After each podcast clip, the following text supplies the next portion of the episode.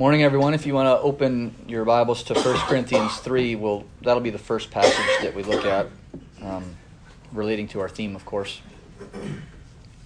1 Corinthians chapter 3. Uh, I appreciate you guys working with me to, to change this around. I, I didn't really have this, uh, this order in mind until I, I finished the lesson out um, and kind of thought, okay, this would be a good lesson to do before Lord's Supper. And the nature of the lesson is of course relating to our theme if you read 1 corinthians 3.11 for no man can lay a foundation other than the one which is laid which is jesus christ. Um, we'll talk about kind of the details of that verse but i wanted to talk about just jesus christ. Uh, spend the entire sermon just looking at who jesus is the role of the christ and who he was before he got named Jesus, right? What what was his role? Uh, where was he? What was he doing? And we're not going to reveal anything you guys don't already know. I just think it's useful if Jesus is supposed to be our foundation that we build on as individuals, as a church, as evangelists, or in any kind of spiritual work, to spend a good chunk of time just thinking about who he is and and what that role is as as Christ. Um, so so that's what that's what we're going to do. And John chapter one for me is the best passage if you're going to go to a single place to kind of go from start to finish of of Jesus.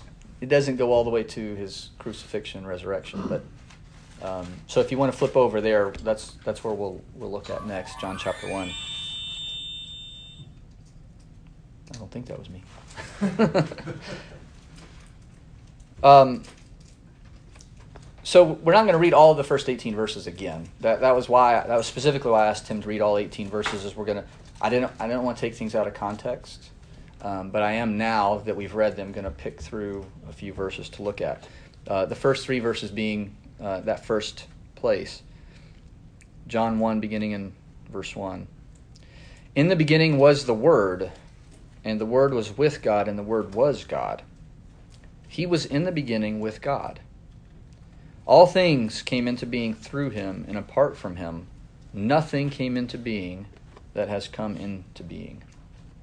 Uh, so this is already kind of a lot to process uh, the word, right? It, it, would have been something kind of spectacular to just to kind of stop at verse, you know, one. In the beginning was the Word, the Word was with God, and the Word was God. Okay, that's already like massive.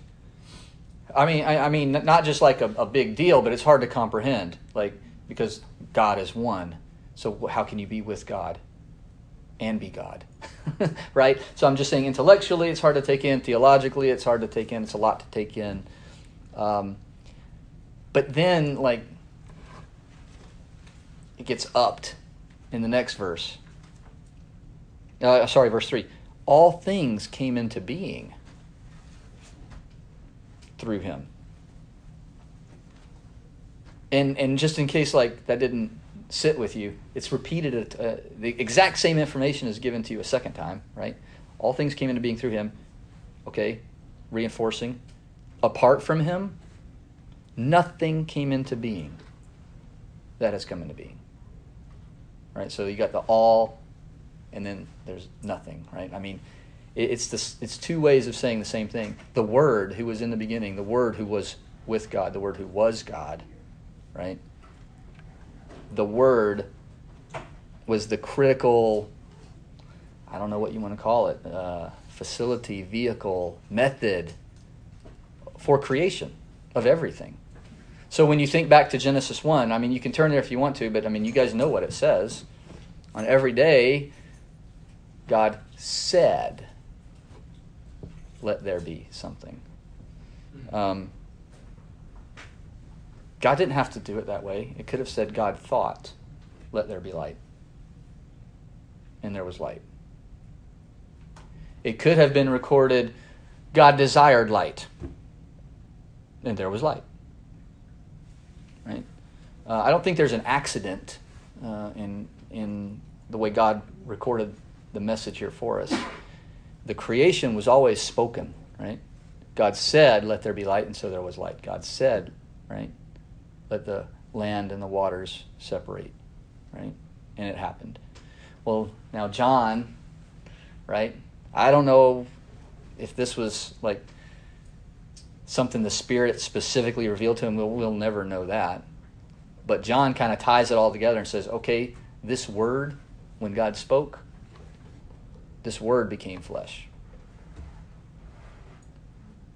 I mean, that's that's a big entity, right? Um, and that's in verse 14 in, in chapter 1. If you turn, if you look down in chapter 1, John chapter 1. And the Word became flesh and dwelt among us. And we saw his glory, glory as of the only begotten from the Father, full of grace and truth.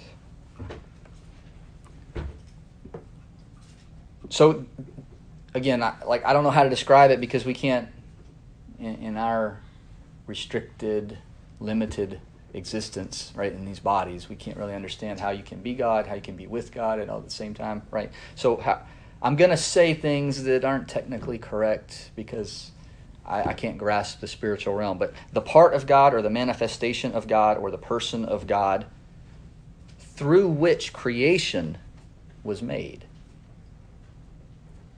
became flesh, took on flesh. To, to partake in his own creation. Now, th- this is, again, this is not. Um, this is not some created being who said, "Oh, you know, like who's lower than God, who said, "Oh, I want to I want to go experience your creation." And so God kind of let him do that. This is this is the one through whom when when the word was spoken, again, however you want to describe it, did the creating of all of these things and has chosen now to take on flesh.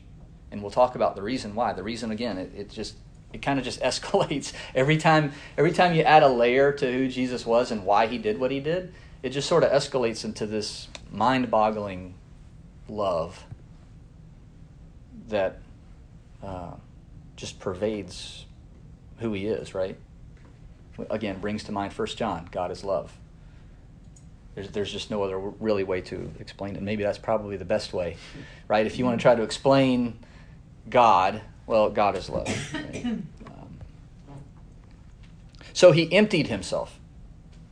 Um, and I'm not, I'm not, um, I'm not using that word of my own accord. Uh, that's in Philippians chapter two. If you want to turn over there. So this this word, who is in glory, who is existing in perfection, who is existing in all power. So much power that everything we know is spoken into existence. Emptied himself to become flesh. And that's important, right? I think that's that's a well, let's read the verse first. Philippians chapter 2 verses 5 through 7. We'll read those and we'll talk about it a little bit. Paul is encouraging the Philippians to take on that, that same attitude, but we're, we're sort of uh, taking out of context a little bit. I'm not really considering what Paul's teaching the Philippians. I, I want to really just consider Jesus right now, the Word. Have this attitude in yourselves, which was also in Christ Jesus, who, although he existed in the form of God, did not regard equality with God a thing to be grasped, but emptied himself, taking the form of a bondservant and being made in the likeness of men. To me, there's a difference between taking on the form of man and emptying yourself to take on the form of man. And it comes with the attitude, right? Jesus, not emptying himself, could have come in the form of man, right? We, we see the angels do that. When the angels come in the form of men, people just hit the ground, right? Because they're shining bright, they got these white clothes on, they're powerful, they're terrifying, and they're just angels, right? So Jesus if he didn't empty himself, came in the form of man, right? He could have come and just ruled and reigned and mm-hmm. dominated. Everything, dominated everyone, been God on earth, but in the role of God, right? I'm not saying he could have done that and fulfilled prophecy. I'm just saying, right? That's an option for God, right? to, to come to earth. But Jesus did more than that. He emptied himself, meaning he didn't hold on to his rights as God. As God, he has a right to say, You will do this. You will not do this. Uh, you will not slap me. Right? I mean, there are all kinds of rights he, he, he gave up. And maybe that's a really good way to talk about, you know, Jesus emptying himself because we're constantly thrown in our face, right, that we have rights and we need to grasp our rights and we need to make sure that no one erodes our rights, right? I mean, that's a cultural thing here. I don't, I don't know about the rest of the world. I mean, Jesus gave up every right he had as God. Um, he restrained himself even from asking, right? When when the disciples are ready to stand up and fight, right? There's like 12 of them. And they're ready to fight. Jesus is like, "Don't you know like if I said the word, like there would be legions of angels here. Like there's 12 of you. I don't need you to I don't need you to fight, right? He restrained himself from that. Like even asking for others. So, well, okay, I'm not to go smite anyone. But angels, could you come do some smiting? Right? I mean, he, he, every sing, every possible way he could have uh, filled himself out, right, with authority, he gave it up. And, and again, I, because we've made this transition into the flesh, I, don't forget who he is as the Word. This is something he created that he's now surrounded by and he's submitting himself to. It, from a human perspective, it's absolutely absurd. It, it, it, it should never be done, right? You have the authority, you use the authority. But that's not, that's not who our foundation is. And I know that's the first time I've used the word, but we're, we're, we're, now that we're, we're, we've transitioned from this idea of he's the word and he's in heaven and he rules and reigns to now he's the flesh now we can start talking about him as our foundation right? because he's starting to fulfill the role as the foundation. And i'm, I'm getting ahead of myself. Getting ahead of myself already right? But we see in philippians 2 he didn't just take on the form of a man. He emptied himself to take on the form of a man. And that's an important um, that's an important difference. Um, the, this is one of those things, again, like I said, if I try to describe the spiritual part of it, I'm going to mess it up. Right? So, when Jesus took on this form, he wasn't just uh, like a more spiritual man. Right? And I don't know if you guys have that problem. That's how I, that's, I struggle with my picture of Jesus like, well, Jesus was just a more spiritual man than me. He was the perfectly spiritual, not just a, he was the perfectly spiritual man. Well, not really. You know, Jesus' body had a beginning, but his spirit didn't have a beginning. I mean, every man has a beginning. My spirit had a beginning.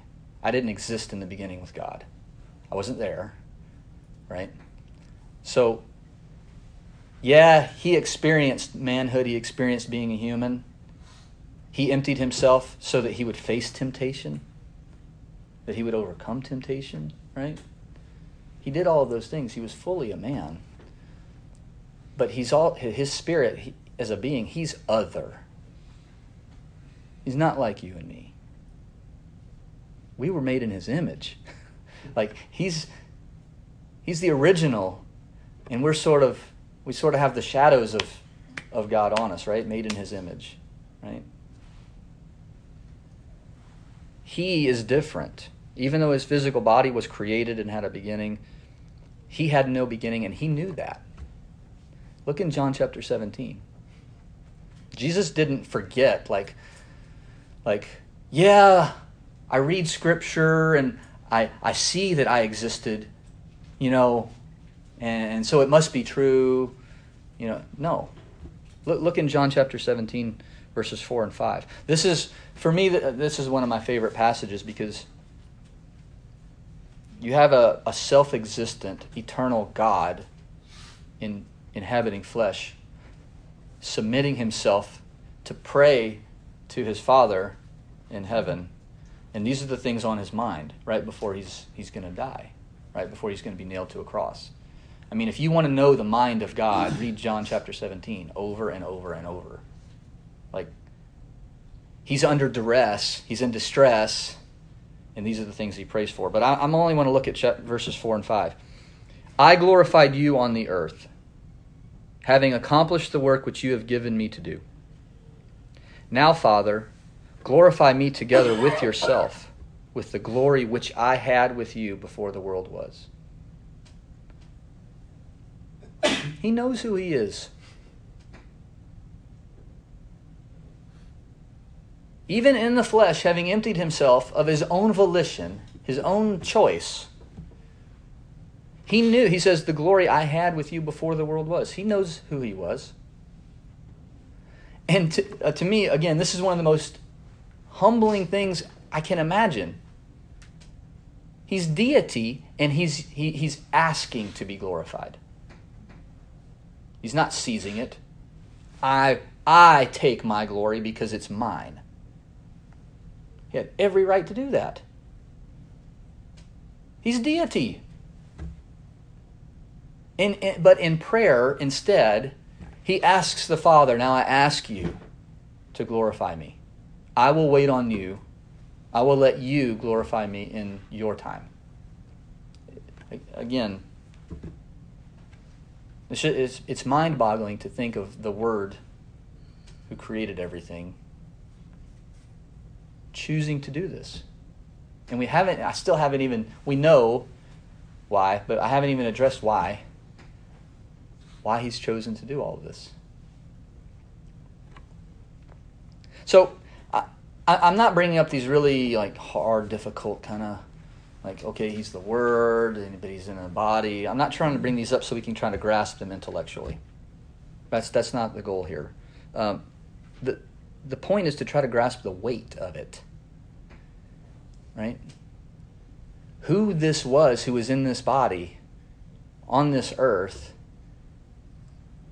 refusing to defend himself never committing a sin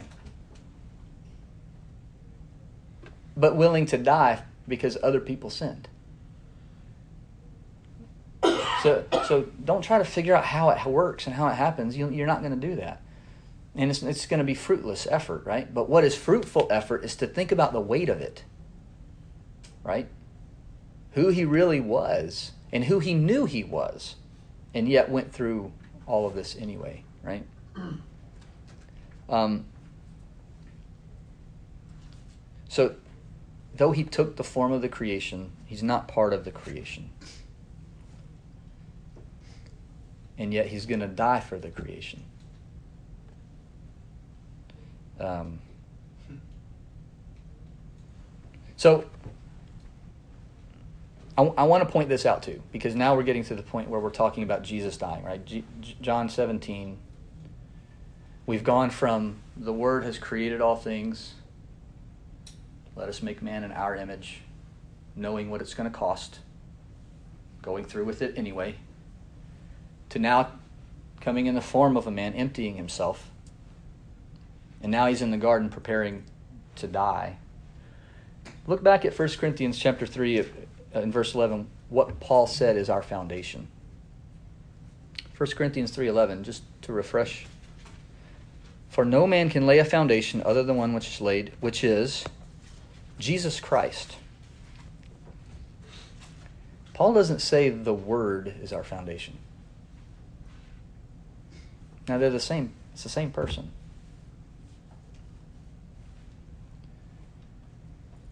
I think what I think the, the purpose of, of Paul saying that, the reason Paul says that, is that the word in his role as the word, well, kind of leaves us in our sin. Jesus stays in heaven and he remains the Word and he never takes on flesh. What foundation are we going to build on? We're sinners. Right? We don't have a foundation to build on if the Word remains the Word and never takes this role as a man. So Paul says our foundation is actually Jesus Christ. So, you know, that might be splitting hairs, but I think there's a massive difference there. Because Jesus was weak, right? Made himself weak. He made himself a sacrifice. He submitted himself to God in every respect. And Paul says that's our foundation. Now, when you contrast that with the Word, the Word is all powerful. The Word is exists in glory.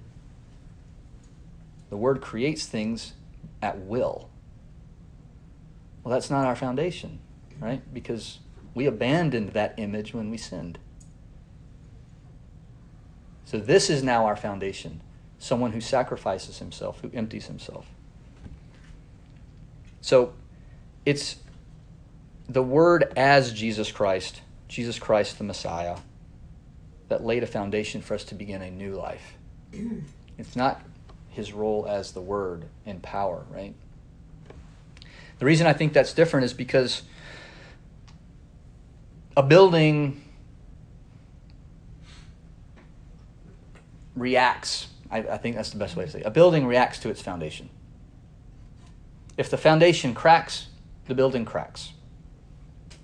If the foundation is stable through, you know, whatever, floods or earthquakes or whatever, I mean, storm, right? That's the scriptural picture. Storm hits it, floodwaters hit it. If the foundation is stable, the building is stable. So, how do we react to our foundation? If our foundation was only power and glory, right? We'd be left out in the cold because we don't have those things. Jesus can adopt those things and seize those things. But if our foundation is sacrifice and forgiveness and humility, well, now, okay, we have something that identifies with us, something that we can take on. It's, it's really amazing, right? Because in our position, we want glory, we have no power to go grasp it. But we have the power to be humble. It's totally within our capability. And our foundation demands that of us. Right? So if we build on that foundation, those characteristics start to show up in the building. Sacrifice becomes part of the building. Humility just becomes part of the building because you're you're on that kind of foundation. It's impossible to build on the foundation of Jesus and be proud. I mean, like, like have a pride issue, arrogance. It can't happen. And here's why I say that. Because if you have arrogance, what happened was you built somewhere else. I mean, I don't have to judge your heart, and, and I'm not. I don't. I, I don't have to do any of that stuff. I'm just talking about principles from what we're talking about in 1 Corinthians 3. Right? If I look in the mirror and I've got a problem with arrogance, well, then the problem is I've been building on a different foundation. Actually, if I point you back to 1 Corinthians 3:11, Paul says there is no other foundation. So I keep saying that, and I keep thinking that. It's not I, I can't build on another foundation. I either build on the foundation or I build on the ground, on the sand. There isn't another foundation. Like, oh, I'll be arrogant, but I'll be stable on this foundation. no.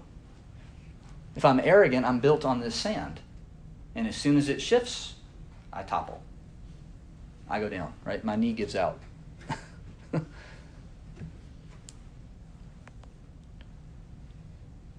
So I think it is, I think it does matter that Paul said our foundation is Jesus Christ. We need to think about his role as Christ and what he did. Look in, in John chapter 17, verse 19.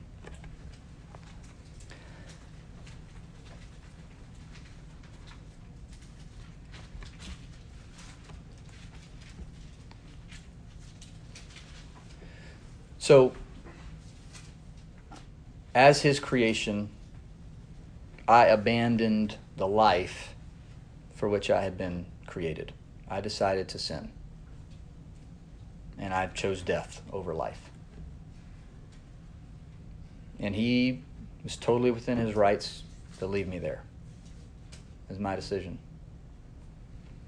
Um, but he wanted to create a way, a foundation for a sinner to build on to regain life. He did that by manifesting himself as a man who perfectly embodied and expressed God's character for the sole purpose of being a sacrifice. John 17, verse 19, he says, For their sakes I sanctify myself, that they themselves also may be sanctified in truth. Jesus says, I'm keeping myself separate. I'm keeping myself holy right now. I'm doing it right now. I'm, I'm making an effort to be different from the world so that they can be different from the world. That's why I'm doing it.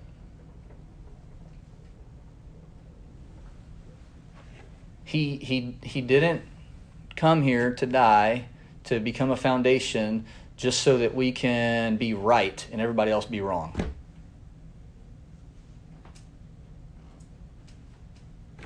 That's not it. He, he, there's no other reason. The reason he came and died to become a foundation, he says right here in his prayer to God, was so that because he kept himself pure and holy, we will have the same opportunity to be sanctified in truth. This, again, don't forget who this is. This is the Word who created us, and we were holy and chose something else. Now let's look at Philippians chapter 2 again. We'll look at the full the, the rest of that passage we read earlier.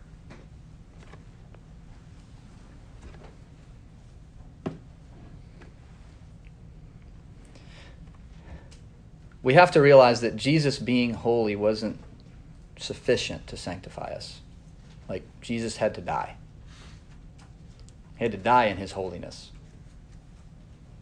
Um, it would have been nice for Jesus to be able to come to earth, take on the form of a man, live a perfect, sinless life, and say, okay, now I've done it, right? So that's some kind of credit that I'm going to use for you guys. Like, well, no. All, all he's done is keep himself holy and maintain a relationship between himself and the Father. That's all, that's all he's done if he stays alive. Because our sin demands blood. It's not his sin. Our sin demands life and blood. So, yeah, he can come here and he can live this holy life and, and sanctify himself, as he said in John chapter 17. But we still don't have a foundation to build on until he dies. Philippians chapter 2. I'm going to begin reading in, in verse 5 again.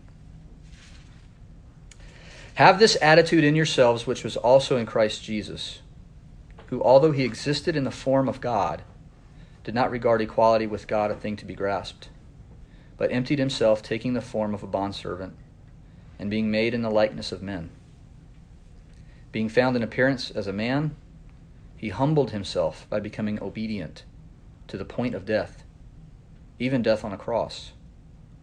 For this reason also God highly exalted him and bestowed on him the name which is above every name so that at the name of Jesus every knee will bow, of those who are in heaven and on earth and under the earth, and that every tongue will confess that Jesus Christ is Lord, to the glory of God the Father.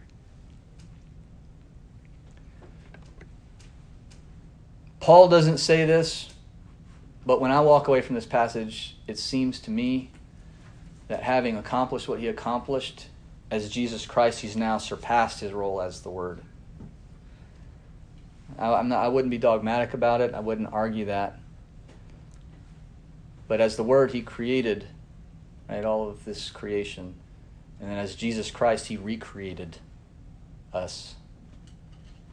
And now it doesn't say, right, in verses 10 and 11, so that at the name of the Word every knee will bow.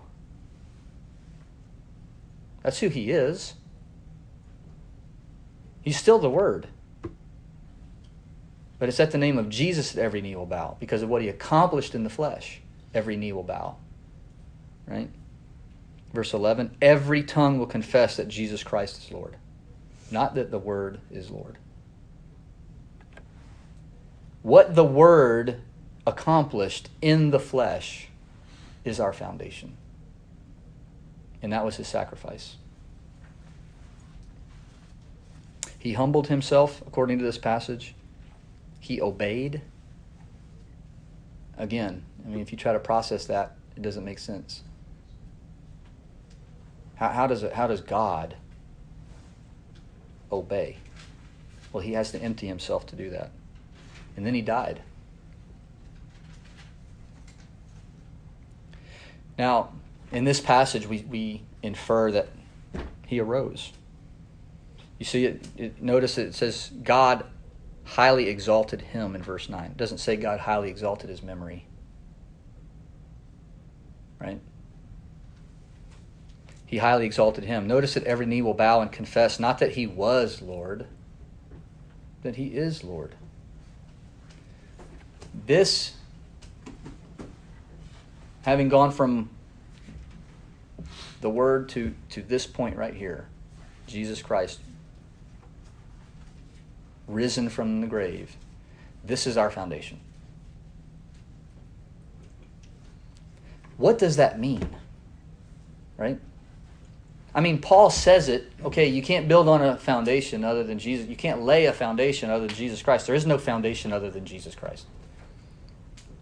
Well, what does that mean when I wake up on Monday morning? Okay, Monday morning, Jesus is my foundation. Great, let's go to work. Right? Well, I mean, I, I broached the subject a little bit earlier. You have to look like your foundation. I mean, there's all kinds of images, and I'm going to mix these metaphors. Jesus is the vine, and we're the branches. We grow off the vine, so we get nourishment from Him. And then there's Jesus is a living stone, and we're coming to Him as living stones. Jesus is the foundation on which the building is being built. Jesus is the cornerstone, not the foundation, the cornerstone from which everything is measured, right? I mean, kind of throw all of that together, and really what it says is okay, the church is being built on Jesus, but I'm part of that structure. And as an individual stone, I'm being built up stronger to make, make an impact inside that structure for Him. But it's my decision. And really, that's plural. It's my decisions that determine if I'm building on the foundation. For example, why did you come to church today? Right? You'd think it's an easy question to answer. Well, when I was younger, it wasn't even a question I ever thought about. I just didn't want to get harassed by the people who knew I was supposed to be there. I'm being straight up honest with you. I knew I would get harassed. People would shame me into going back to church. So I went to church.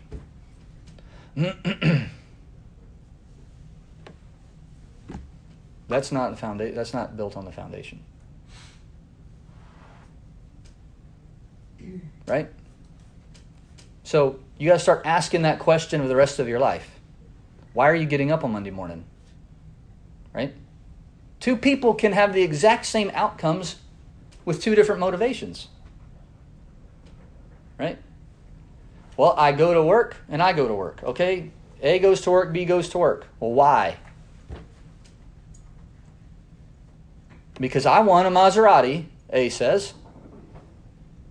And B says because I know people who don't have food and I'm working to feed them.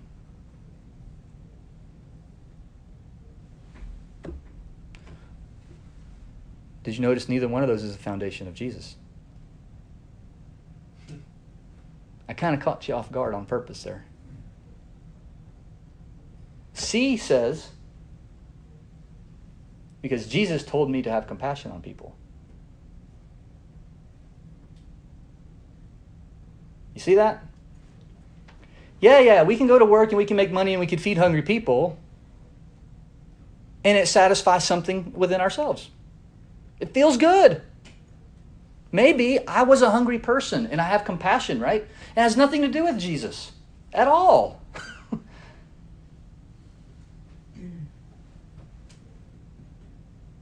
Well, what's the foundation? Uh, um, Ben, in one of his lessons this past week, he, he said this phrase that's going to stick with me now for the rest of my life. He, he said, Sainthood, being a saint, right, being saved, is, is not some sticker you get for good behavior.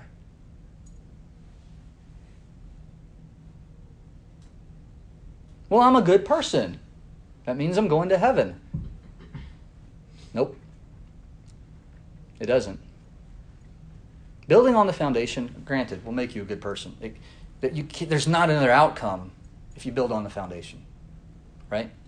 But if I'm building over here on dirt and sand, and I'm sacrificing my my time, I'm sacrificing my money for social good, le, le, I, I, I mean legit, good things.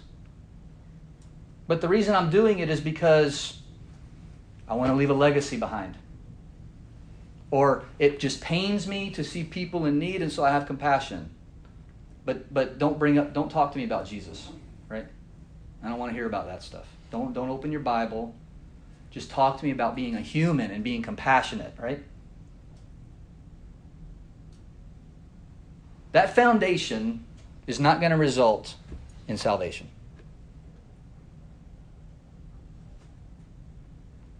So Think about who he was as the Word and what he did. Not even in the death, what he did in taking on the form of his creation. It's embarrassing. I mean, for us, I'm, I'm speaking in human terms, it would be embarrassing to lower ourselves that much. We don't even have the opportunity to because we're not that high.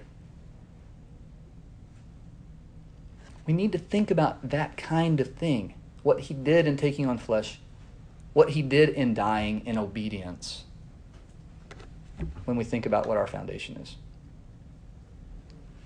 So,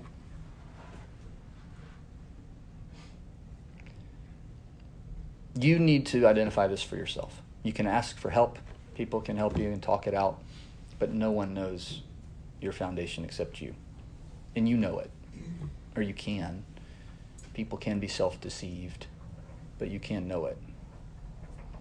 So uh, we're about to partake of the Lord's Supper. The reason we changed this around was because we were, we were spending so much time thinking about Jesus. Well, the Lord's Supper is specifically to remember his death. It's not about the word, and it's not about all of the other things. It's about his death on the cross. So let's let's think about that. Um, and Blake is, or we're going to have a song first, and then Blake is going to serve us the Lord's Supper.